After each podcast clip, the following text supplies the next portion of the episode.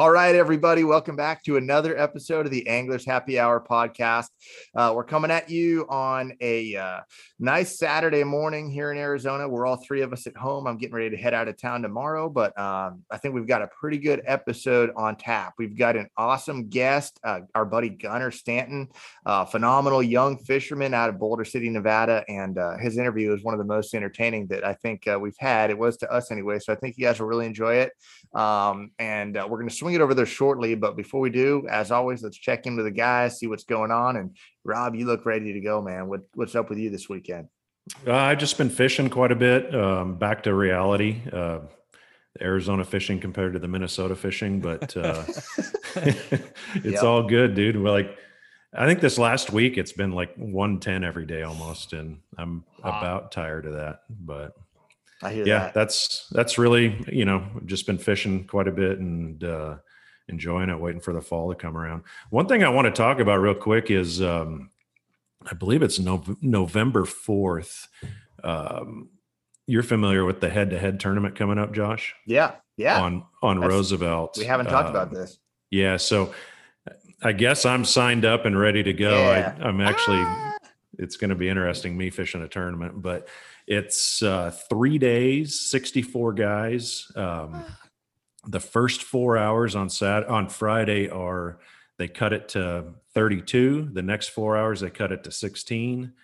Um, and then the next day 16 to 8 and 8 to 4 um, and the top four guys fish for the boat at the end of the deal so and it's a nice rig too right like not yeah a- they're giving away a like a i think it's an 18 and a half or 19 foot skeeter with a 150 Sweet. on it so i mean it's a $50000 boat i think or close to it um, so the thing is is i think they've got 45 entries right now they need the 64 if they don't get the 64 it's not going to happen so i just wanted to mention it and see if uh, get some guys to come out and fish it. But I believe November 4th, 5th, and 6th is are the dates. How do they sign up?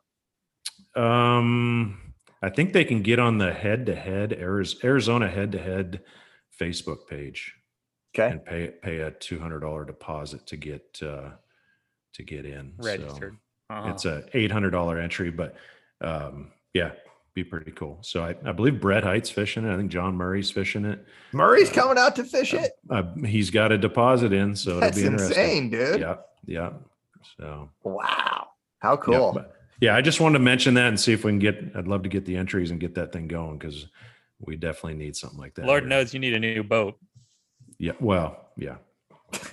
Yeah, so. no, that's that's awesome, man. That's pretty a pretty cool deal. So yeah, thanks for bringing it up, and it'll be awesome to see how it goes for you, man. No matter what, it'll be uh, it'll be really. Uh, I, I, think you'll do well. And the thing is that a tournament like that, anyone can get hot and do well, and anyone could get knocked out in the first round because it's just four hours. So like it's it's yeah, a dude, real dude. interesting format. I mean, dude, you could put Jacob Wheeler on the lake and it might take him four hours and one minute to figure him out. You know what yeah. I mean? So yeah, there's a fair amount of crazy. like it took me a while to want to do it just because there i mean there's a fair amount of gambling there and it's a I big like to have a little i like to have fun. a little more control over um, if i'm fishing for a boat i'd almost rather have three days to screw it up versus four hours yeah 240 exactly. minutes but but in the other way i mean you what do you have to beat like four guys to win a boat something like that so yeah, you find one honey hole or something that lasts for two days, dude, that you can mm-hmm. get to yourself. Like, dude, you got a boat. Easier said than done, but it will. It, that deal, like whoever wins, it's probably going to be like, wow, that wasn't so bad. That was exactly the winner's going to be like, that was pretty easy. Exactly. yeah. yeah. So, but I'm just uh, to be honest with you, like I'm I don't ever think I'm going to be a big tournament guy again, but I, I definitely want to jump back into some of them here and there and just maybe enjoy it and uh, try to be competitive. But uh, I'm just kind of looking forward to the camaraderie and hanging out and stuff like that. That's so great, man. It'd be good. Rob, I saw on the Arizona Fishing Guides Instagram page there was a group trip a while back, and a giant got caught. Was that out of your boat? No, Scooter caught it. Like how big yeah. was that fish? Dude? It was My it God. was over nine, dude. It was an absolute stud. It just had everything, dude. It was long, big head, and a fat body. I mean, that was just like an awesome specimen. He was literally 25, well, probably 50 yards away from me. And when that fish jumped, it sounded like they threw a bag of potatoes in the lake, dude. Holy crap, dude. Absolute stud. Is that on Saguaro? Yes. Yeah, yep. nice man. They're those are beautiful, elusive fish, but man, that's yeah. cool. Was it yeah, was fishing it overall was fairly tough. I mean, it wasn't yeah. it wasn't fantastic, but um, the fish that we did catch were pretty good quality. So was that client just losing their mind? Oh yeah, they were so stoked, dude. That's so cool. Yeah. Love that about that lake. Even on a tough day, you got a chance at that. Yeah. You know, it's like Yeah. fishing in Texas or something like that. Well, that's cool, man. Yeah, that was a cool group, dude. They they they hired five of five boats.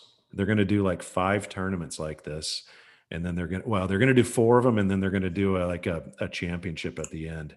So, With you That's guys. cool. with us, and what they're it. doing is they're. I mean, it's a it's a company that's taking out customers, so it's pretty Okay. cool deal. Yeah, pretty sweet. Sweet. That's- So, That's what does the winning group in each one get to go to the championship or something? I think I think that's how they're doing it. Yeah, That makes Yeah. sense. That's Yeah. killer. Yeah, super cool. Pretty sweet deal for the guide service too, dude. Great for yeah, us. Yeah. it's Yeah, awesome. we'll take it. So. Awesome. Um, well, sweet, dude. I'm glad to hear that. What uh, what's up your way, Nick? Yeah, just another another week in paradise or two weeks in paradise. I don't know how long it's been since we've all checked in. Um, I got out on the lake a few times doing my early solo runs on Sundays and uh, continuing to suck miserably, but uh, really enjoying the increased boater traffic. I uh, Nice. I'm just just loving that. The other day I was trying to fish down a bank at Saguaro, and uh, four separate times I had to stop casting so someone in a kayak or stand up paddleboard could go between me and the bank that I was fishing on 40 feet off the bank. it's like, I love it, man. It's just hilarious. There's like no idea what's going on. And they just like paddle by and then they look at you like with this big smile and they're like, oh, good morning. You're like, yeah, great They just morning. don't know. they don't know. It's like, it's just, man, like the irritation factor could get a little high, but it's all good. Nature is for everyone to enjoy. And, uh, but it's just so funny. This one lady a couple more, a couple weeks ago or two, two Sundays ago, she's just like got this huge shit eating grin on her face and she's paddling along all happy. And there was a eagle just cawing its brains out like 30 feet up the bank. You know how they sit on the bluffs there? Uh huh. And she's like, Do you hear that? Like, yeah. She's like, What is it? like, it's an eagle. it's, it's right there. Right there. Uh, did you just come from Sportsman's Warehouse with that kayak? Like, did you literally just buy that? I feel like I can still see the barcode sticker on the back of it. Could have told her it was the previous paddleboarder that went by. seriously it's like i just give up I'm, like, I'm just going home man like the weekend i'm just a i'm a wimp I, I can't hang i already can't catch fish and now i'm going to catch a murder charge you know strangling someone with 60 pound braid so that's been the most exciting thing going on and uh other than that i've got an exciting so fall breaks around the corner i'm going to mexico but no bass fishing this time i'm gonna hire a guide and actually catch something because that's about all i know how to do but uh, the rooster fish be calling so hopefully Wow. I'll have a lot of fun, exciting stories about that. October is like premier time to do it. So if I don't catch one substantially over 30 pounds, then I'll probably just give up on life and wander off into the jungle. So That was nice knowing you then, Nick. correct. Yeah, it's good. I'll I'll leave you my uh Invisalign retainers, Josh. Thanks, bro. Right. So what's up with you, Josh? Uh, what you got going on? You're about to point that truck northeast and listen to a bunch of pop music for 30 hours. Yeah, tomorrow. Eilish. Yeah, dude, fantasy football is around the corner, and I mean, I know I Oh. got our last Oh, tournament, God. the regular season, trying to you know make sure I make REDCREST and a lot of important stuff, but really, fantasy football is like. I'm gonna be Consuming you. driving. Nah, I mean, yeah, a kid, but like, yeah, I'm leaving tomorrow, and uh, we've got Mille Lacs coming up next week, so I'm gonna make that drive, and I will listen to fantasy football radio the whole way because we've got. So our practice starts on uh, the eighth, I believe, and on the seventh, we've got our our our Major League Fishing group of fantasy football league, and we're doing a live draft party, uh, which we've never done before. So we're going to do that, uh, you know, at a restaurant or bar a few hours before the actual tournament meeting. So I'm stoked about that, man. That'll be fun. That'll be Uh, fun. I made sure I got all my stuff ready for the tournament. I mean, the boat, everything is meticulously gone through. So all I have to worry about is getting there and then figuring out that draft. All right, dude. If you get first pick overall, who you going with? Like Barkley, Saquon, or like who do you get with if you get Yeah, first pick so- overall? Saquon's been injured a lot the last couple years. He's going like 10th or 12th now in a lot of Okay. drafts. I don't Uh, even know. He yeah, no, it's, it's he was the last year you played, he was the man, right? So uh, but yeah, no, probably Jonathan Taylor or Christian McCaffrey are this are still the number one and two uh draft picks. So we'll see. Um, you know, uh, some people say the number one pick's not great because the way it snakes, you know, the last You couple years it's been McCaffrey, and then he gets injured, and then you literally have nothing to show for first pick, and your next pick is like 20th. So okay. uh anyways we'll see. That's just luck of the draw but that'll be fun. I'm looking forward to that tournament. While i've been home i've just been i've been doing a little fishing. I'm, i started the youtube channel. I told the listeners a while back so i've gone out and filmed a couple episodes did a um, i just put up a new fishing report. So if you're listening and haven't checked out that channel it's uh, josh bertrand fishing. And uh, other than that man just been literally just trying to get ready. We've got mille lacs our last regular season tournament fly home for a few days then go back and fish that team Major League Fishing team event that we talked about. And then I come home from that and go to the US Open at Mohave. And we talk about Mohave a lot with Gunnar Stanton. Um, he knows the lake really well. He's got some interesting insights um, in our interview here coming up. So, um, and I guess, you know, without going too far, we had such a long interview with him. We're not going to go too far right now, but um, as you guys are getting ready to listen to this interview, we are what we're going to do is we are going to take that interview and put it in a video form online over Zoom here. So you'll likely be able to find it on my YouTube. And we're also going to try to get it up on the Anglers Happy Hour YouTube page. Um, so be looking for it there. We'll also we'll, we'll put a link to that on our social medias on uh, Facebook and Instagram. So give us uh, give us a few days here, but we'll get it up. You'll listen to it and you like it on audio. But if you get the chance to go back and watch it on video, you'll actually get to see all this crazy stuff that Gunner's, you know, walking us through in his shop. I mean, We're you guys still have not to sure. to that. Yeah, we're not sure he's actually probably just a serial killer and he has just like disfig- disfigured bodies because we couldn't smell what was going on there. But a little spoiler, there's a lot of body parts randomly strewn across his workspace. So get ready for that. There is. Yep, for sure. He's a pretty cool dude. Pretty interesting uh, setup they've got over there. But before we uh, send it over, do you guys have anything else? Because this is the last thing we'll say before this episode's over. That's kind of dire. The last thing we're gonna say, man, that's Mhm. like Yeah. pressure. You like to really bake it in. I, I've got nothing now. I'm stage fright. I say Yeah. on to the interview. All right, guys. would. Hope you enjoy. Thanks. Uh, thanks for tuning in. All right, guys. We talked about him in the intro. Um, awesome dude, uh, good buddy of ours, and uh, one of the top fishermen in the West. I think eventually he's going to be known as one of the top fishermen in the country. Um, but uh, this is our buddy uh, Gunnar Stanton. What's going on with you, man? Not much, dude. Just chilling here at the shop and uh, looking forward to get this thing going today. Cool. Thank you for taking some time on a Saturday morning. It's a uh, morning where hopefully this didn't keep you from fishing, man. What uh, what else do you have planned for today? Um, I'm probably gonna work on some machines here at the shop. I thought about getting out fishing, but uh, our uh, our launch ramp deal here is pretty chaotic. Um, Lake Mead, as you know, is down to one lane, and then now people are starting to learn about Mohave, the pleasure boaters, and so it's starting to really put boats everywhere. It's really not fun to deal with on the weekend. So It's a a holiday weekend too, actually. yeah, Labor Day. So I'm kind of just staying away from that this weekend. I think. It's like the one weekend, or there's a few weekends in the year where the fishermen lay dormant, and this is uh, probably one of them, huh? Yeah, I think Memorial Day might even be worse because that's no one's had their boat in the water all year and they're forgetting their plugs and their boats aren't starting at the launch ramp and everything. So yeah, those are the two we usually stay away from. That's a good point, dude. That's a Yeah. good point. Yeah, it's you know I follow on uh, on Facebook. I follow like just a couple like boating groups or lake groups to you know just to see what's going on with the uh, with the, To with the lake situations. And yeah, well, eh, there's one at Lake Mead, right? And these these folks are hilarious. It's hilarious to read their posts because uh, obviously, as you would imagine, you've got some experienced boaters and then some very inexperienced boaters. So there's always some pretty good entertainment. But dude, they're already talking about the end of boating season and stuff. And it's like, why don't you just boat all year, man? Like it, but but they're gonna be done here in a couple weeks, right? yeah. Yeah. Gunnar, where do you, where do you live? You live in Boulder, Yeah, Boulder City. We're like and 50, so you you literally look over Lake Mead, then, right? pretty much. Yeah. Okay. And where is the only available boat ramp at? What is it? Henderson or uh, Hemenway?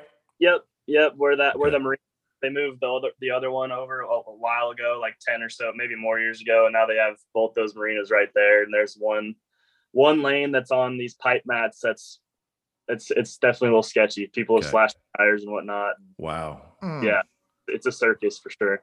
And Callville's completely off, huh? You you yeah. can't even. I need to get out there soon. I'll get some pictures and stuff for you guys. It's pretty crazy to see some of the stuff, like the entrance to the wash, and like just it really puts into perspective when you get in these narrow areas, like trying to get into some of these spots. Just like, holy crap! Really yeah, amazing. Yeah, a couple of people try to make like primitive launch ramps, like at Echo Bay and stuff like that, and then like I said, these Facebook groups, like, oh, we're launching here at Echo, and then next thing you know, BLM's there with a backhoe digging it up. Oh, really? Disturb the ground that's been under the water for 80 years. You know, how, you yeah, how could you do that? That's horrible.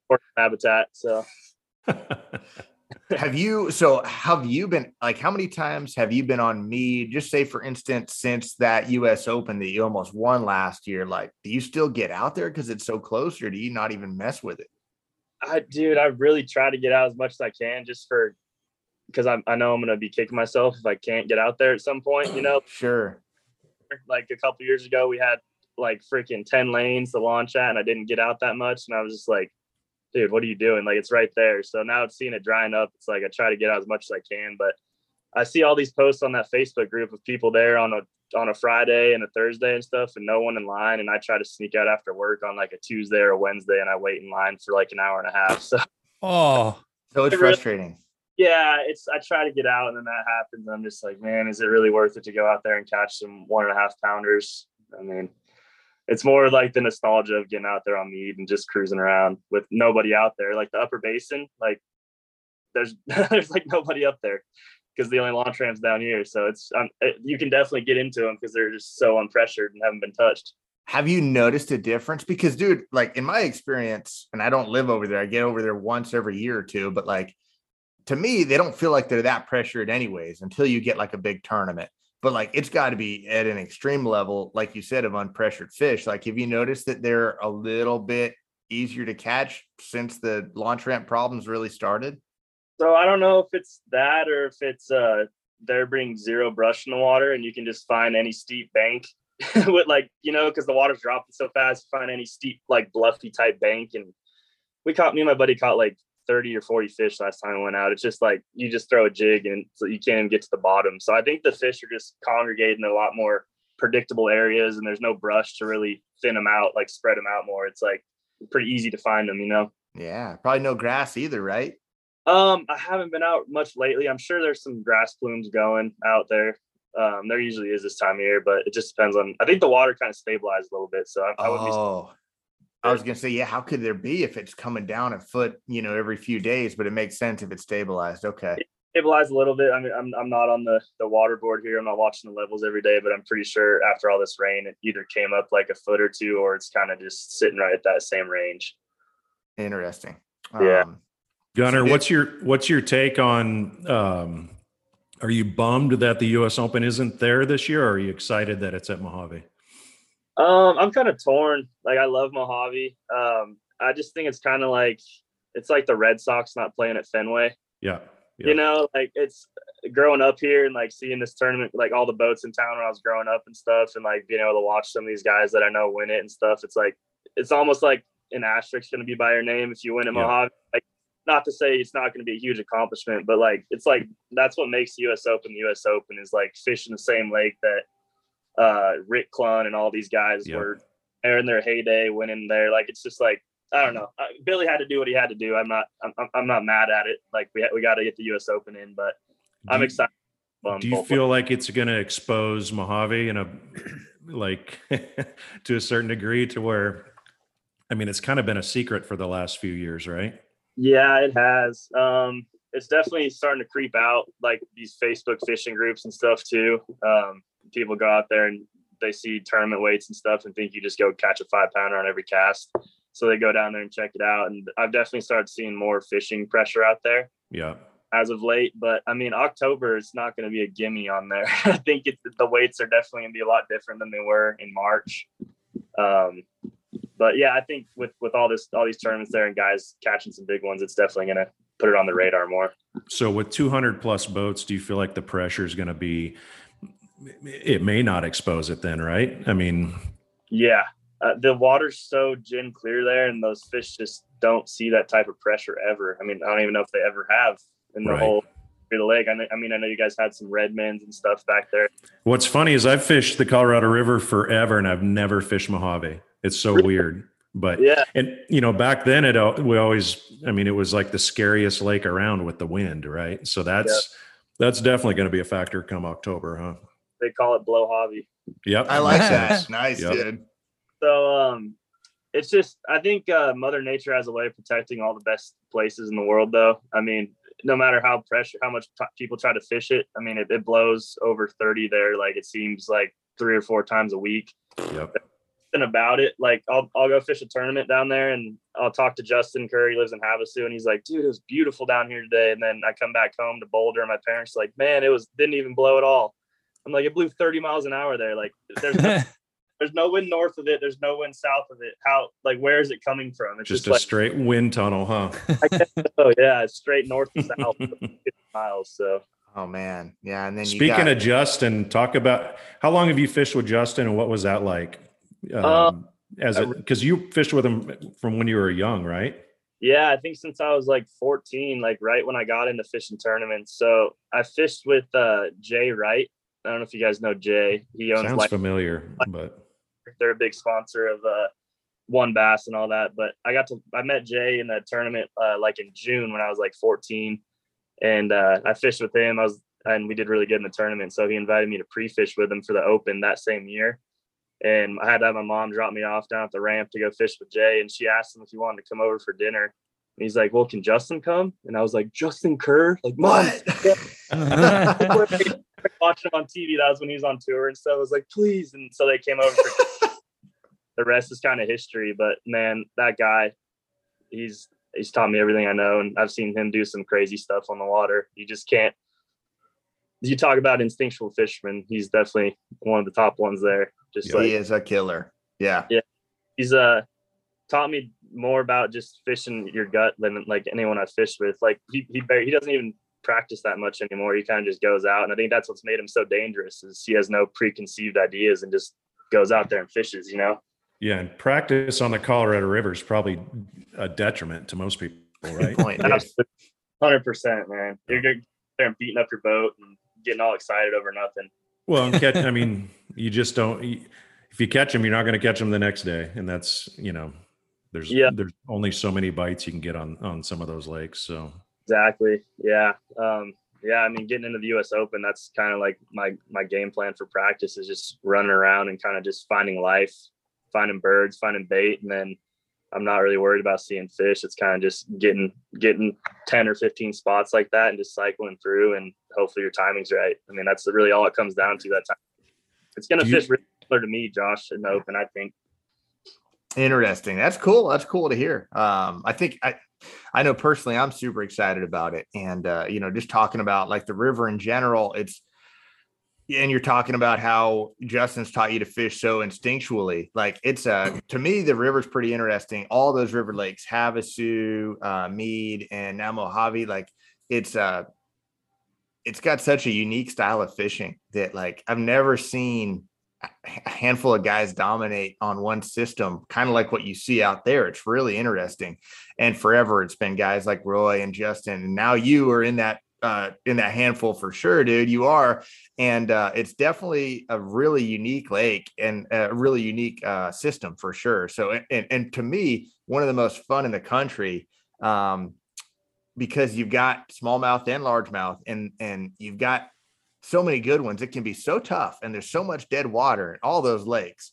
But when you figure it out, dude, it is awesome. I mean, like, yeah. there's just not that many places all not Mead, but uh, specifically Havasu and Mohave, 20 pound mixed bags are like just not that common around the country. And it's like the norm for the dudes that really dial it in where, where you're at. Absolutely. I mean, and now even in the spring, it's like barely even worth your time to go fish for largemouth. If you break it down, I mean, how many points are there in the lake and how many four to five pound smallies are there? Like if you just bounce around all day, you're bound to run into them and not even waste your time up there with those, those green ones. It's like, that place is insane. It's like a mini Mille Lacs or St. Clair, any of that. Like it's crazy. Pretty cool. What is what is the the main forage for the smallmouth in Mohave? Um, I'd say, I mean, they mow the crawdads there for sure. You see them with the the softball gut look. You know, I think a Yeah. lot of that, that just gorging on crawdads, and then there's tons of baby bluegill, and then obviously in the fall, uh, the shad come in pretty pretty thick. So it's it's a healthy lake for sure. Um, it's pretty fun in the fall. You can go out and catch schooling stri- striper that aren't they're way bigger than the size of me. Probably similar to Oh, Pleasant. really? Wow. Oh yeah, absolutely. Yeah, they're the the population's a lot healthier there at Mohave. They're they're good ones. Interesting. Yeah, it's not those little snakes you're catching on Mead that get a hook in your hand every time you grab them. That's cool. So, dude, uh, well, that's pretty awesome. And we're all stoked. It it might be cool after the event if we can get you uh, back on. And, and um, leading up to it, um, we're talking. We might even talk to a couple other guys that are going to fish the tournament, um, just to just to to build some hype around it. But um, we're all stoked for it. But let's roll it back a little bit for you, since I mean you're still a really young guy and you fished in college. Uh, why did you pick NAU, and uh, what was your uh, like college fishing experience like over there, man? Yeah, so I was uh I don't even know where I was thinking about going first. I think I was like a junior and I had a buddy that was older than me that went to NAU and I really didn't even know about it. It wasn't even on my radar. And he went up there and I saw all the elk and stuff he was seeing and just like being up in the mountains. Uh, it, it, it really wasn't a hard decision for me. So I No went kidding. yeah, and uh, and then I got up there and I realized there was some bass around too. So we had some we had some fun up there too on these little mud mud mud holes that you would never guess there's a bass in. But me and my buddies tore them up there. We all worked at a golf course, and the monsoon season would always cancel work for us, so we were out there a lot. You'd go fishing during the monsoons. Yeah, uh, yeah, not not recommended holding. a line, you gotta do what you gotta do. That's Um, cool. yeah and then as far as the college fishing goes uh we had a blast i mean i didn't really go as like balls to the walls as some guys i kind of would just fish one and qualify for the championship and then go out there because i mean it was kind of hard to miss all that school and run around and i couldn't find solid partners those guys that would show up like oh i like fishing you know like like they didn't they're just like thinking about they're going to learn how to like tie knots and stuff at the meetings and all that and um, I finally got a good one towards the end, and uh, we got to go fish up at Clear Lake for a Bassmaster tournament. We did pretty good in, and then uh, there's actually a Bassmaster on Mead. We we got uh, I think we got third in, and the two Nice. dudes that are now kicking ass on the uh, the tour. Who are uh, they? Jacob Wall and Andrew Loberg. Oh yeah, dude. wow. Yeah, Yeah. I, kn- that was a pretty wild tournament. That was pretty stacked. So I that think was uh, I'll never forget. I led the first two days and then let it slip out of my hands, but that was a good learning experience for sure. what year was that? Uh, I was a freshman, so it was 2016. Okay. And what kind of weights and what time of year was that tournament? It was in April. Um, there was a fed the uh the Bass Nation deal was there the week after, and I think it was around like I think Jacob won with like 46 pounds over three days, like 15 ish a day. So good fishing then for Mead, huh? Yeah, absolutely. It- Yeah. yeah, he actually blew his lower unit and was fishing right around Callville most of that time. And how he- many times has that happened on that lake, huh? it makes you wonder. Like you might want to have some back there and cut your fuel line so it makes you. okay. he was in an old, I forget what boat it was, an old Nitro, I think, and he had an old, I think it was either Mercury or like a Mariner. That and one of the dudes that was there for the Bass Nation happened to have a lower unit with him, and they bolted that thing on. I think he went to the wash or something and jacked him and Oh wow. pounds and broke my heart. But like I said, I learned a lot from that tournament, so it's helped me out in the future. That's cool. And that's what the college fishing is all about, man. Um, Yeah. Dude, was he fishing solo? He was. Because- dude, I, I remember Jacob. I took Jacob fishing when he was like literally like uh 14 years old out here in Arizona. He had come out here for a, a high school tournament. And uh, when he started fishing in college, he always fished alone so he could just be used to going out there and, and getting it all done by himself. So it was pretty Wow. impressive what he did in college fishing without a partner. He had a pretty good record in college fishing alone, man. Pretty crazy. He So where's he where's he from? Oregon. Oregon, okay. Yeah, he definitely had a plan the whole time and ran with it. I mean, I was out there in Kentucky. We fished Green River Lake for the national championship with him, and uh, him and his dad were out there camping in a tent in in Kentucky in August. Dang, oh, that's hardcore. I might as well go home because this kid wants it more than I do. he's, he's always always had a plan, definitely stuck to it, and I'm happy to see him out there kicking ass. And same with Loberg. I'm pretty close with Andrew too, and it's awesome to see these guys make that progression. Dude, you guys are like this next generation of Western studs, and it's and and there's there's a dozen of you guys that are good, good fishermen, uh, you know, all in that same age range. So that's pretty cool, man. It's a little unnerving uh, knowing that you guys are coming, but uh, it, it's it's pretty awesome to see, man. I think it's gonna really good generation of Western fishermen that the world's finally starting to get to see. Yeah, it's just it was, it was crazy to see some of these kids just go out there and just their rookie season just go out there and torch it. Like it's just yeah. it's they just hit the ground running and went for it. I mean, there's so much information at our fingertips now. I think that kind of plays into a big part of them being able to do a little work from home before they get out there and kind of dial some stuff in. Maybe not you're not knowing exactly where you're going to fish, but it kind of brings everything down and condenses it a little bit. It helps for sure. Yeah, where's like you know we talked we had Skeet on here and talked about his early days, and when Skeet and Murray were going back there, dude, they had to. I mean, literally finding the, the boat ramp was not easy. You yeah. know, it, I, everything was tough. Dude, we're so spoiled with our, our iPhone maps. Yeah. I don't even know how they got across the country, let alone get across town. Like it's it's it's pretty crazy. We're pretty smart with our phones, but when that thing breaks, we're uh we're toast. Seriously. Hey, you can see both sides though, right? Like spoiled on the one hand because there is so much information and it just does make things that much easier. But everyone has it, right? So then it like it, it just True. increases pressure, it increases everything. And like once Skeet finally found the ramp, right? Like at that point, yeah. it's like, all right, well, four other people found the ramp. So it's like, go for it. Now it's like everyone's already researched everything to the point where they know it better than some salty veteran that's lived his whole life there. Maybe not better, but certainly knows what's up. Yep. Good point. Absolutely. It's definitely taken out that steep learning curve that those guys yeah. had. I mean, it's it's cool, but kind of sucks at the same time. Like guys don't have to go through that trial and error as much. They kind of just go there and they're dialed in. But if you have success, then that means that you still were able to put it together, right? Because everyone started at that level of knowledge, you yep. know. So it's, it's all it's competitive. yours for the taking. What do you what do you want to do with it? Like yep. take it or get an inch and take a mile or whatever they say. Right.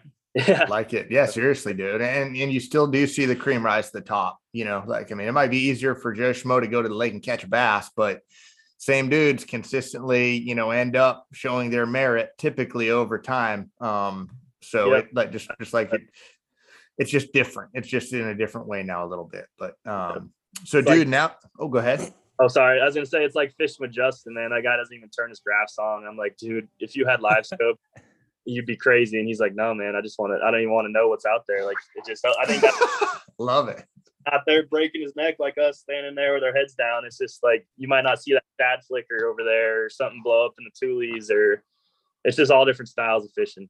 So yeah. pretty sick that there's still dudes that are doing it like that. And uh, yeah. Yeah. I don't turn my graph on, but it's just because it doesn't work. I forgot to charge my batteries. Fire in the apartment, Nick. That's that's uh unfortunate. I've been there, done that. That's awesome. Well, dude, let's talk a little bit about uh, Zoltar, man, because like uh, it's such a unique uh, business that you guys have, and I, am guessing that's where you work full time these days, right? Yeah. So actually, the business is called Characters Unlimited, and then okay. product we make. But yeah, that's uh, my dad's been doing this. This is our 35th year in business now.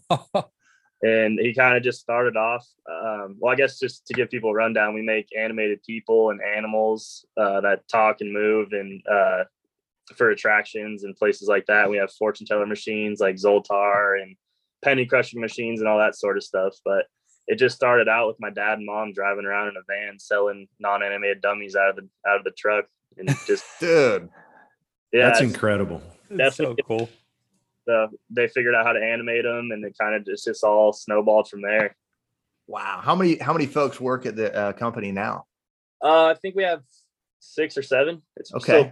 pretty small operation, but we, uh, I mean, everyone sees those machines and thinks there's some big factory. But I'll I'll give you guys a tour here soon. But it's just us here making them by hand, and um, it's pretty cool. I think this stuff's kind of hard to come by these days with all the mass production. But we're all back here my dad's building some sometimes. Like it's it's a whole family operation. There's no specialists. We all kind of got to do what we got to do to get things done. So interesting. How much? Ever, how much go ahead, Nick. Sorry. Do you ever fear that they're gonna like actually wake up and come to life because they're freakishly lifelike? Do you ever have like a nightmare that Bill Dance crawls out of that box behind you and like hits you with that rod?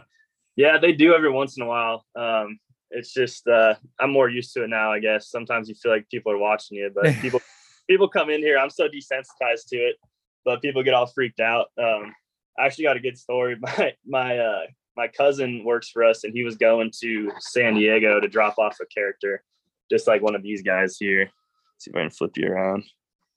Just like a simple character like that. Okay, so Oh. We always pad the head and hands with bubble wrap. So like we don't chip the paint in the process or anything. So he's on his way to california i'm at home making breakfast and a cop knocks on my door. And i'm in high school at the time. I'm like oh crap. What i what i get myself into? And he's like does your dad own a gray dodge truck? And i was like yeah what's going on? He's like i can't tell you anything. I'm like dude like what? Is, is everything all right?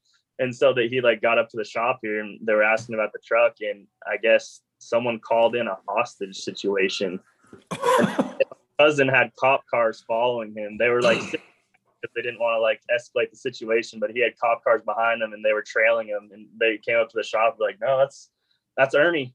That's Uh, so yeah. There's all sorts of stories like that where we're just like dragging characters around town and stuff, and we're we're, we're so used to it, we don't think anything of it, but we get some weird looks for sure. dude, I'm thinking like a side avenue of your business could be you could sell those so people could drive in the HOV lane. Mhm. We like definitely totally. times, yep. Some buddies in California, we've got them once. and They've uh, really done it for that purpose. Oh, Yeah. that's great, dude. Oh, it, it looks so real that like I don't I wouldn't even want to go in there, man. It's disturbing. That's you guys are true artists. Yeah, And- we uh, actually asked a girl to homecoming one time with a dummy. I put I put it in her bed. I said, "Don't be a dummy. Go to homecoming with me." Nice. Out, but yeah, we do. We have all sorts of fun with this stuff. It's it's, it's a fun business. You don't know what you're gonna do every day. Yeah. Always Dude. something new. So, what's the weirdest request you've ever had? Then, like you get requests for custom ones, right? Oh yeah. Um. So there was this dude back back in the day when my dad lived in Wisconsin. His name was uh like Milford Farley or something like that.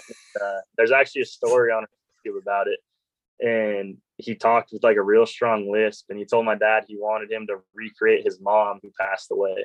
Oh. Whoa. So he was this guy. He wasn't all there, and my dad was like in college, and he's like hungry and anything for a buck. like actually this guy sent back like some of her clothes like that like weren't like that still like smelled like her and like her de- her dentures her wedding ring her jewelry No.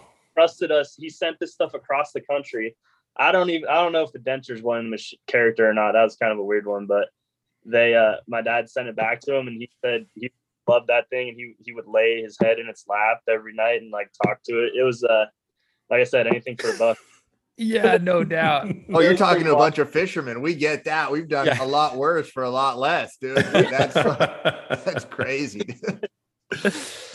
Uh, we don't need to know, Josh. Yeah.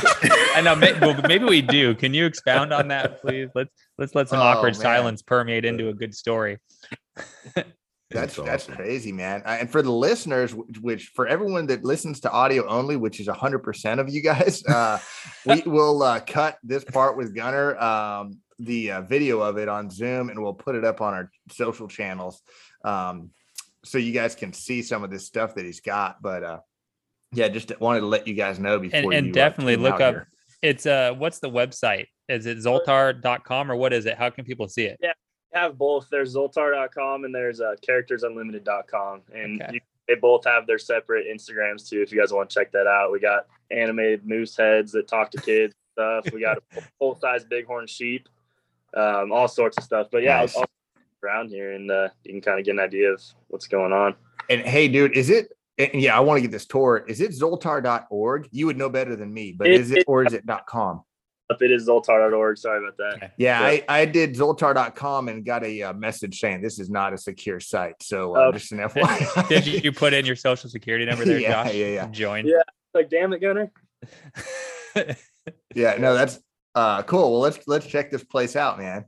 Okay, so so uh, this spring, my dad's buddy, he donates to the Congressional Sportsman Foundation. I think you've probably heard of that, Josh. It's one of Johnny Morris. Yep. So he made this big donation, and Johnny thanked him by taking him on a trip to the pits in Calhoun, Oh, cool. like his his pro- private property there, and he took me with him. this so is a little low, dude. We don't see the head of this thing. Oh, there, There, you you go. go. Okay, yeah. Yeah, so I, I got to meet Johnny Morris. Oh, and cool. I, show, I showed him like a fortune, fisherman fortune teller we made for Convict Lake in California, and he was like, "Let me get your phone number. I want a video of that." So I'm making him this and just gonna send it to him as a gift, like as a thank you for the trip.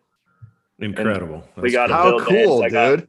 That's his signature series rod, and we got some baits in here, and like I'm just, um, this isn't recorded, right? Or this isn't like on the on the podcast. Oh, well, yeah, it is, dude. But Oh, we can okay. take it out if you need. well, I, I was, I'm just gonna try to send it to him like as a gift, and then hopefully it kind of t- like plants a seed in his head that he might want one at every Bass Pro Shops. oh, Oh, for yeah, sure. man, Oh. absolutely. like, How cool I got- is that? I I etched his signature into the the ticket plate. This is where the fortune ticket comes out. That's how he Nice. signs a lot of his letters. And then I nice. put, put the Bass Pro Shops logo on there, but um, yeah, I can play him for you. The only thing holding us up right now is trying to get a hold of Bill Dance to record the audio. So we just have some Ah. generic messages on here right now, but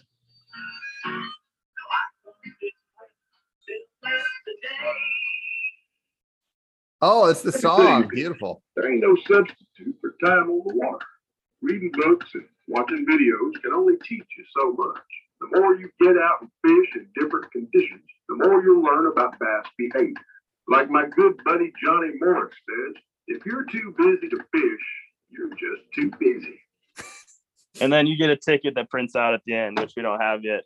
But That is so is what sick. look like. This is one I made for Convict Lake in California. So that's a tick. That's your fortune ticket you get every time. So there's a picture of the lake, and then I wrote up some like generic fishing tips, like how to tie like a pow- like how to tie a Palomar knot, like how to rig a Carolina rig, like just all these ba- generic tips for people, and they walk away with that. So I want to get some custom ones made with the Bass Pro logo, and then like maybe like a ten percent off coupon on every hundred ticket or something like that or whatever. But I think he'll love it. I love it, dude. That's so, so, smart from like a Yeah. business sense. You're you're onto something there. Oh, dude, tight. my my dad definitely raised me with that that in mind. He was always uh, getting us hustling. So yeah, Yeah, I love it, He- man. He was creating his employees one time, one day at a time. yeah. So then here's the Zoltar machine. I'll give give you guys your your uh, Saturday fortune here.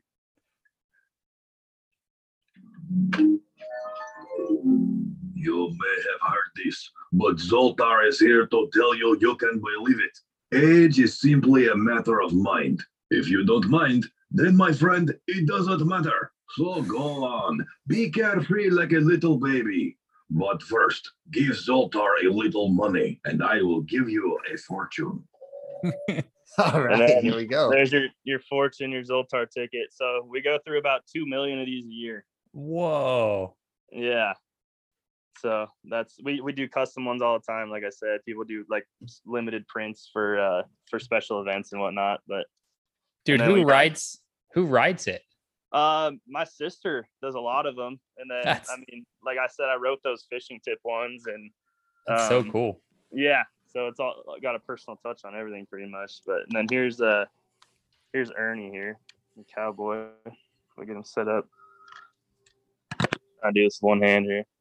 Hey Nick, how you doing, buddy? I've heard you've had some boat problems lately, man. I'm a pretty good mechanic if you need a hand.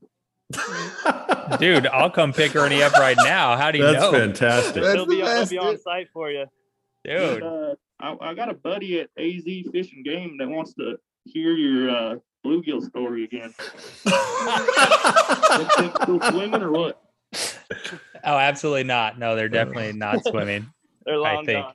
I But love it. so that's all of our stuff you can talk through a wireless mic with. So I've I've had some fun with that too. Oh man, you can Classic. give people Yeah. traumatic life experiences with that. Like Oh, you I just got gave tears in my eyes right now, dude. That's hilarious. Ernie's out for Nick.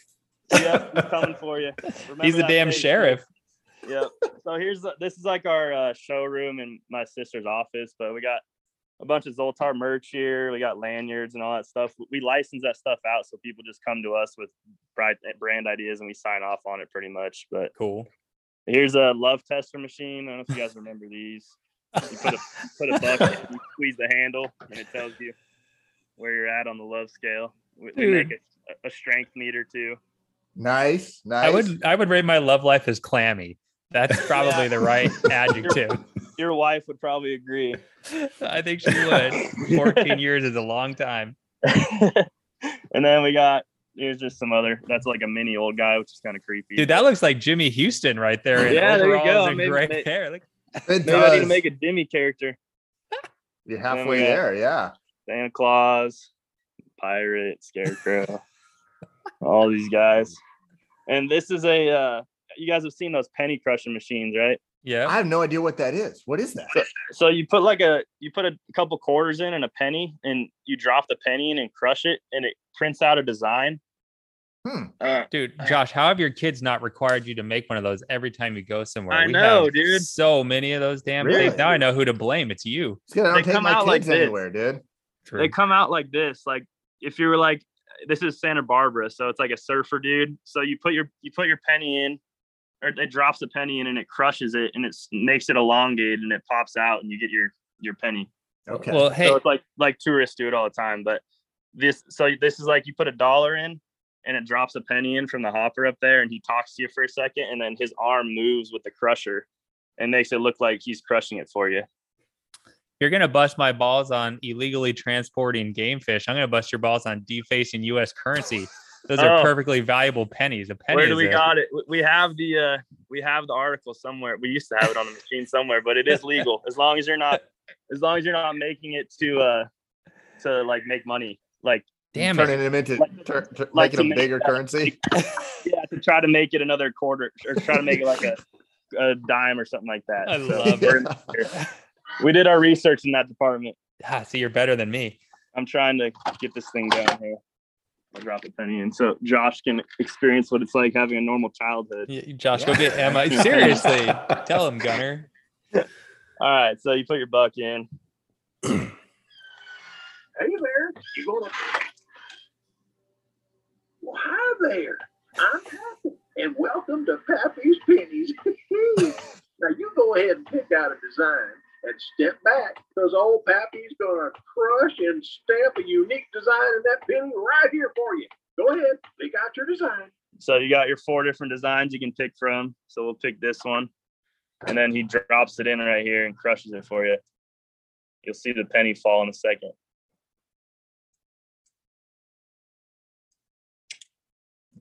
There it goes. Oh wow, that was quick. Yeah, and then you can't really see the design that well with my camera, but that's like Santa Barbara with a shark. Okay, cool, dude. So those are customizable to any location. People give us the artwork and we make it up. Dude, if, if these people have these machines and uh, ever have to like get them serviced or anything, is that something that they call you guys about, or do they just have folks that that are around the country that can service them? Nope, that's all us. Um, there's really not a whole lot that can't be fixed over just like a FaceTime call or a phone call. And they're pretty simple actually. So, uh, and if something breaks that bad, we can just send them a new part and figure it out. But, and then Cool. this was a uh, a licensing deal we did with Jones Soda. There's a Zoltar on there. nice. Nice. So I don't know if you guys have seen that that 19 Crimes wine where you like scan the label and it talks to you, like the guy tells a story. Okay. Oh, I It's think I have. Yeah, they got Yeah. like Snoop Dogg on one of them. Yep. Yep. Yeah. It's called aug- augmented reality. So you scan that bottle with this app, and then Zoltar comes to life on your phone and gives you a fortune. Zoltar's part of that, dude. Yeah. Yep. Cool. Yep. So Augmented reality. That's where I live every day. It feels like. Yeah, exactly. Me too. so here's here's all of our tickets here. Like I said, we go through like Wow. two, million, two million of them a year. They come in stacks of 500. There's Zoltar and uh, cut some custom ones we've made. But yeah, so here's the here's the shop back here. We got all these dudes up here. My kids would go nuts. And you've inv- I know you invite, you said, hey, next time you guys are in the area, you got to check it out. We've got to go look at this. place. Dude, my daughter yeah. wouldn't sleep for a month. Yeah, that'd be that'd be too fun. I'll mess with them with the mic. Oh, go Yeah. back there. What was that? yes. We got a horse head. There's a like a spooky buffalo, like a skeleton buffalo. And there's a deer with Nice. Oh, like a skeleton, like a skeleton deer. We we tried to do scary stuff for like the Halloween market, but we can't really Oh. compete with those those type of people. They're Ah, they're too true. too wild. They got too much Chinese influence too. exactly. Yep. So here's all all of our heads here. There's that's that's a Zoltar head. There's uh Donald Trump. yes. Yeah, we we mold his hand so he's like this when he talks. Oh, And we got all sorts of heads. There's a Mike Tyson somewhere in here. There's skeletons. But Oh yeah, my this is where we this is where we wig the heads. So we just like we put like eyebrows and eyelashes on and stuff. There's There's Trump. ah, You got the hair there. Beautiful. Yep, yep. So this, yeah, this is the wigging area, and then here's a cabinet that came in. That's kind of how the Zoltars start off. And then we we put the components in and everything, and they come out like that. Oh, Very yeah. cool. unbelievable. Yeah, and then some custom ones we've done. It's pretty creepy, but like I said, anything for a buck. Some gra- grandma that someone wanted, kind of weird, but it works. And then all so all these talk too. The, the jaws open and close. You can talk through a wireless mic or whatever. There's a this is the caribou from Frozen. oh, Yeah. Olaf. No, no, Olaf's the snowman. Olaf is actually my dad's name too. Funny, funny thing. he meets people. He meets people and says he likes warm hugs, and some people don't get it, and it gets kind of awkward. Yeah, I already love your dad. He and I'll get along great. So here's the this is our grinding area. So when all of our hands come out of the molds, they have a seam on the side here. So we like putty them up and take that seam out, Wow. and we got all these. There's Trump's hand, You can't miss. You can't mistake that one. China. Yeah, that's right. Huge. Yep. And uh, so here's my my little nook here where I, when I'm back here working. There's a I got my MLF and bass sticker. Nice, dude. And then I don't know if you guys remember these cat clocks. We made a Oh, giant one for a toy store. That tail goes back and forth, Cool. and the eyes the eyes move. But so yeah, this is You uh, got a lot of Trumps in there. Yeah. They A must be a hot seller. Yeah. Yep. So these are this is what they look like before they're painted. So we we grind we grind them off to get that that uh, seam off, and they end up getting painted and start coming to life. But yeah, there's Trump. There's some weird small heads. Oh, It's like oh, a- it's so scary. There's uh, and then this was one we were gonna do for Guinness Book of World Records. It was like the biggest man or something like that, and it, they ended Ah. up falling through. But we were gonna make one for him, a fortune teller. Oh wow. There's aliens. That there's the mermaid we're working on for a place that that's like a mermaid museum. Nice. So got Yeah. that. That looks like Melania, doesn't it, dude? Yeah. Yeah, a little bit. We got found the whole family. And this is the uh this is the mold area. So here's a this is a skeleton hand. You plop you plop the other side of this mold on there and uh, clamp it together and pour uh, rigid latex in there. That's Oh, what makes our molds, and they come out like this. Wow. cool. they're hollow so you can mount them. And then now we got George Strait, George Bush. We got all these are all these are our different heads. All these molds here. And then this is our our tooth mold. So Okay. every every character gets a set of teeth, and this is actually a mold of my dad's teeth. So every every character we put out has a set of my dad's teeth in them. Oh, it's amazing. right there. Yeah. He says these these these machines are gonna long outlive him. Yeah, he He's left a little mark on Yeah. history there for sure. Yep. Yep. Let's see what else we got. There's a paint room. That's not that cool. And got a cheesy dad joke coming up. If you guys need a hand, Nice. Ah, we got a couple. All them there, so we can Yeah, it mold is the hand. creepy seeing him s- hanging like that. We I can mold mean, them however. like a- wow. So like when like when they come out of the mold, they're kind of pliable. So we can like mold them around. Like this guy's pointing. This one's holding that penny crusher machine thing. Like we can we mold them like around a fishing rod or a rifle or whatever. So I would just need one with a middle finger up, dude. I could get so much use out of that. That would be amazing. Oh, pff, on Oh, yeah, they've done it. There. Nice. We're on it. dude. That's what I need. And I think you need to buy for- one of these, Nick. I I've already ordered three on their website since we've been talking. Oh, beautiful! I already paid paid off my day. Yeah. Good. Good. This is for uh, Southern Nevada Water District. They're trying to uh, talk people out of going around the storm drains and stuff when it's raining from the monsoons. So like, it's called Dranger Danger. Oh my You gosh, dude. That's hilarious. All the dangers of that. There's uh, he can. This is English and this is Spanish. So bilingual, Nice. bilingual skeleton. Yeah, but that's basically it. I mean, we got all this other boring stuff over here, but Dude, that was Yeah, this awesome. this is the operation here.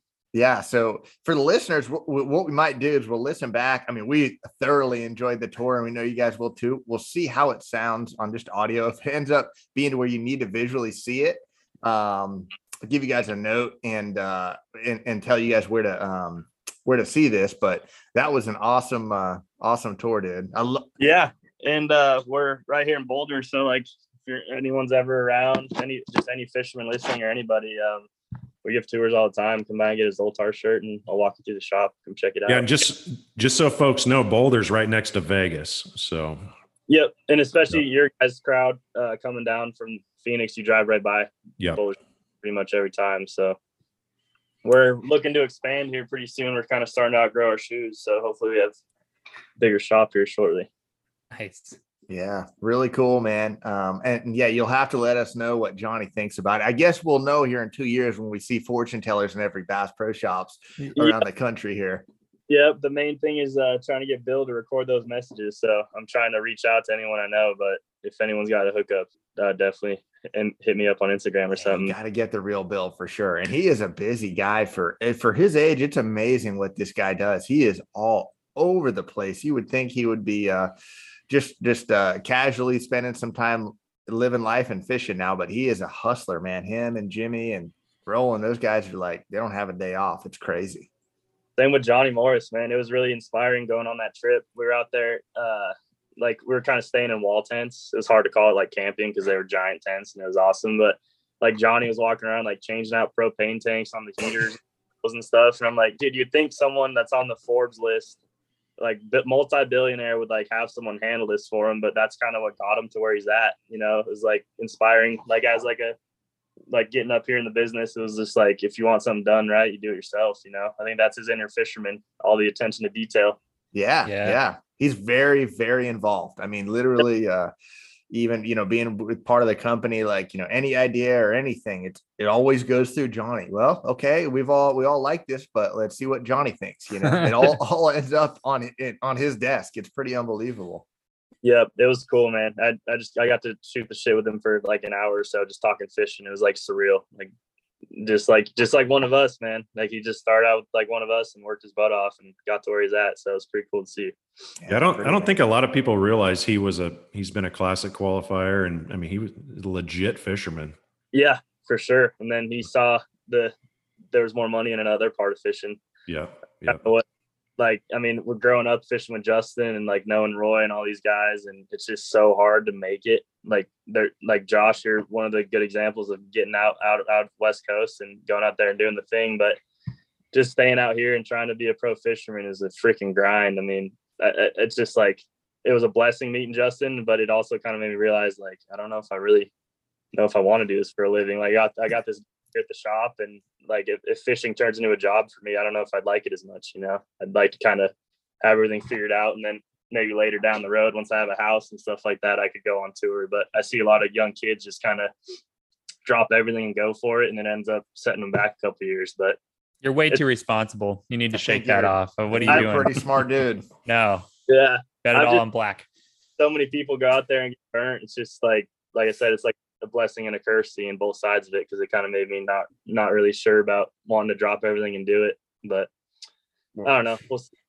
regardless of what you do there, dude. And again, there's no limit on time on when you can do it, but regardless, it's it's obviously that it'll be well thought out and it'll be uh, the better thing for you, you know, whether you do it or don't. So that's pretty Yeah. good.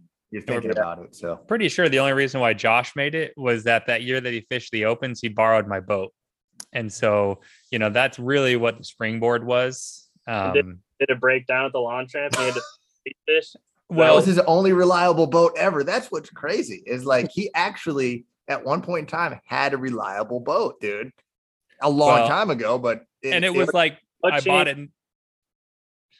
I bought it new, and it was you know 18 months old at that point, so I hadn't had time to ruin it yet. So Okay, that makes sense. yeah, Yeah, but that is why Josh made it. You know, it was it was all because of me. So man, he takes all the credit, but you're kind of exposing him now. I never knew that Mhm. side. oh, there's a lot of dark secrets for sure. some people think it's credit. I just call it the truth, man. You know, I just I, I speak the truth and just let it fall where it falls. You know. Yep, yep. Josh Well, go- Bertrand posed on his own podcast. Mhm. Yeah, I did. I'm used to it. Every every uh everyone we get on, Nick's always trying to dig up dirt every single time. But um, dude, hey, we've had you for an hour, Gunner. Um, do you guys have anything else for him before we uh let him get to a Saturday? Not really. I just what a great uh, great interview, dude, and I, I look forward to seeing what how uh, the Open turns out for you this year, and wish you luck, man. Thank you. I appreciate it. Yeah, it was good finally talking to you guys. I've been listening to this thing forever, and uh, I'd like to appreciate that. vote with one, a couple of you guys at some point too, if you're ever around. Oh. Both always down to take you guys out. So That'd be awesome. We would love it. Yeah, we didn't even get into some of Gunner's like actual fishing accomplishments. He was an inch away from winning the U.S. Open last year. Um, you know, really, I thought you had it, dude, and uh, still, no matter what, an, an amazing tournament. But uh, yeah, we'll we'll have to have you on again and get a little deeper into the fishing. But uh, yeah, the uh, the tour just kind of like, dude, it, it just took over. You can't compete with that. Like, it's Yeah. cooler than fishing. So. I a little distracted there, but I thought it'd be a cool little touch to the podcast, maybe. Oh That was yeah. really cool. Yeah, oh, we loved it. I think the listeners will too. Um, dude, uh, I guess yeah. Um, let's leave it with this. Let's do one more. Um, we we've been asking our guests if they have any close call stories from uh, times on the water, and uh, w- w- if you've got a, a quick one, man, that you uh, have at the top of your you know memory, sometime where maybe you uh, were in a dangerous situation fishing or boating. Um, but obviously you clearly made it. You're still here now. Do you uh, do you have any of those? Yeah, growing up, I had a uh, I had a 390V Ranger. Uh, it was like a 1986, I think, with a 200 Yamaha on it. And uh, what a crazy lake to learn for a six year old how to drive a boat in Lake Mead. I, that was that was the one I ran around on and learned some lessons on. But uh, me and my dad, we ran up to Temple Bar for a tournament in the wintertime. And we were running back in the afternoon, and you know, you're all bundled up in the winter and all cozy. And I was just sitting there, kind of lackadaisically driving, and no other boat around, and we're getting into the narrows on Mead and there's a random set of three three boat wakes and i didn't see it till it was too late so we hit one and then like kind of came down and like doubled the next one got airborne and the boat turned and we landed like right on the side Oh. all, all the compartments blew open and water came over the side and actually hit so hard it killed the motor my kill switch Ooh. didn't but just the impact killed the motor and uh i was definitely wide awake after that though yeah. That's End a of the hard impact to shut the motor off. I've never Yeah. seen that. It was that my kill switch was still attached. It just hit so hard, it, it something happened where it turned it off. But we got lucky there; no one got thrown out of the boat or anything. Um, but yeah, ever since then, it's really, I mean, all these little pieces add up to everything. All these lessons you learn, just having a head on a swivel all the time, and no matter how much you get out, there's nature's always going to win. So you It's got to exactly what Gerald Spohrer told us on the first one. Like you learn all these lessons, it makes you into a good boater or a good Uh-huh. boating captain eventually. But uh, yeah, you got to learn those lessons, and you hope that you're lucky when you do. But you know, it, Uh, yeah, and I mean the Colorado River system, like as you guys have seen, is just when that wind gets going, man. I don't think Mead's near the animal it used to be, but Mohave's definitely right up there with it, if not worse. yeah. So what what makes the worst day at Mojave? So the lake runs north to south, and their current runs north to south. So obviously, a heavy south wind is a nightmare out there, huh? Yeah, um, well, it depends on where you launch out of too, kind of. I mean, that that if you're launching out of Katherine's, that north wind really sucks at the end of the day. Coming back, gr- driving down swell, um, but really, that's how you spear waves right there. it's the, that's the least fun way of approaching the waves. You're almost better off just like zigzagging and limping back. But um, really, it all sucks north or south. There's not like one's worse than the other. Sometimes it'll quarter over like north northwest a little bit, and there's a mountain that'll protect it. Like That there's helps. some little subtleties, and you can run the bank on one side and get up. just some like local stuff that you kind of figure out over times, but there's really no easy way around it. it. It just gets big out there, and you beat the crap out of your equipment. So that was one of the dudes at WON Bass asked me what what to tell some of the people about Mohave. I just said make sure that your equipment's dialed in. Um, I like drawing a line on all my transom bolts. I don't know if you've seen that trick. I think Mm, smart, dude. yeah, Gerald Swindle did a video on it. So you put it on the top of the bolt and then down the washer and then down on your jack plate so you can see if anything's ever loosened up. It's just stuff like that that Uh, you're not gonna shear off your motor on some five footers. So That's a great trick, actually. I'm going to do that myself for sure. Yeah. Um, I've, I've definitely used that one a lot. So yeah, it's one thing having like you know uh, some some loose bolts on on something small or screws, but your bolts on your motor are like they're like the least often checked and the most important. So that's a great call. Well, even the small ones too. I mean, a, a power pole falling off or anything is gonna ruin your day anyways. So I mean, just do it one all. all the time. So there's it's a constant maintenance. I have an 06 Triton, so it's definitely getting getting towards the end of her life here, but I try to keep it pretty well maintained. It's been working out for me. So sounds like my boat would be a great fit for the U.S. Open this year. So if anyone wants to borrow it, you know, a- just, just hit me up. if Josh made the, the elites from it, I might see if I can learn open out of it. And I already, having just met you 90 minutes ago, realized I I include you in my closest circle of friends. So what's mine is yours, man. Just come on down and pick it up. Are the bluegills still in the live well, or is that separate a separate part of the package? Yeah, we got to pay extra. You know, Okay. like that takes two Zoltars to acquire rotten bluegills. Fair trade. Well, dude, hey, it's been awesome, man. Um, I am stoked to see you here in a month. Uh, I'll probably be donating you my money, but I'm looking forward to it. And uh, dude, it uh, it's been awesome. I think listeners will love it. And uh, thanks again, man, for all your time. It's been cool.